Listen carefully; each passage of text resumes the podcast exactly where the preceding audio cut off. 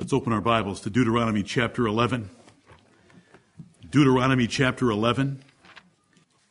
Somewhat off subject, but something we want to be thankful for entering a new year. I sent you this verse in the Wednesday update. Deuteronomy chapter 11.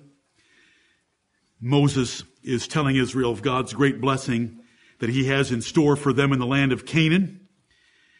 He says in verse 10, there many verses around verse 12 could be read. I just want to read a couple to, for the sake of time.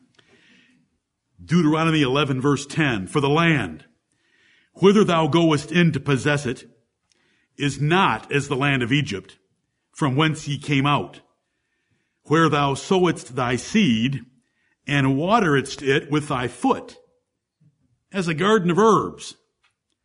But the land, whither ye go to possess it, is a land of hills and valleys, and drinketh water of the rain of heaven. A land which the Lord thy God careth for. The eyes of the Lord thy God are always upon it, from the beginning of the year even unto the end of the year. Amen. There's no comparison between the land of Israel today and the United States of America. We are blessed abundantly, and this verse is just wonderful that from the beginning of the year, January, to the end of the year, December, from the first of the year to the last day of December, the Lord is eyes upon it and He blesses it and He cares for it.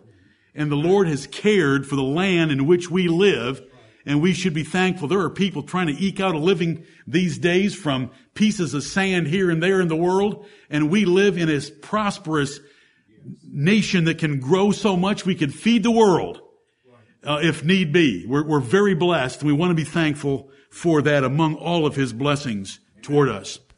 Heavenly Father, you have not just put our names in the book of life before the world began and given us to the Lord Jesus Christ and predestinated our adoption as your sons and predestinated our eternal inheritance.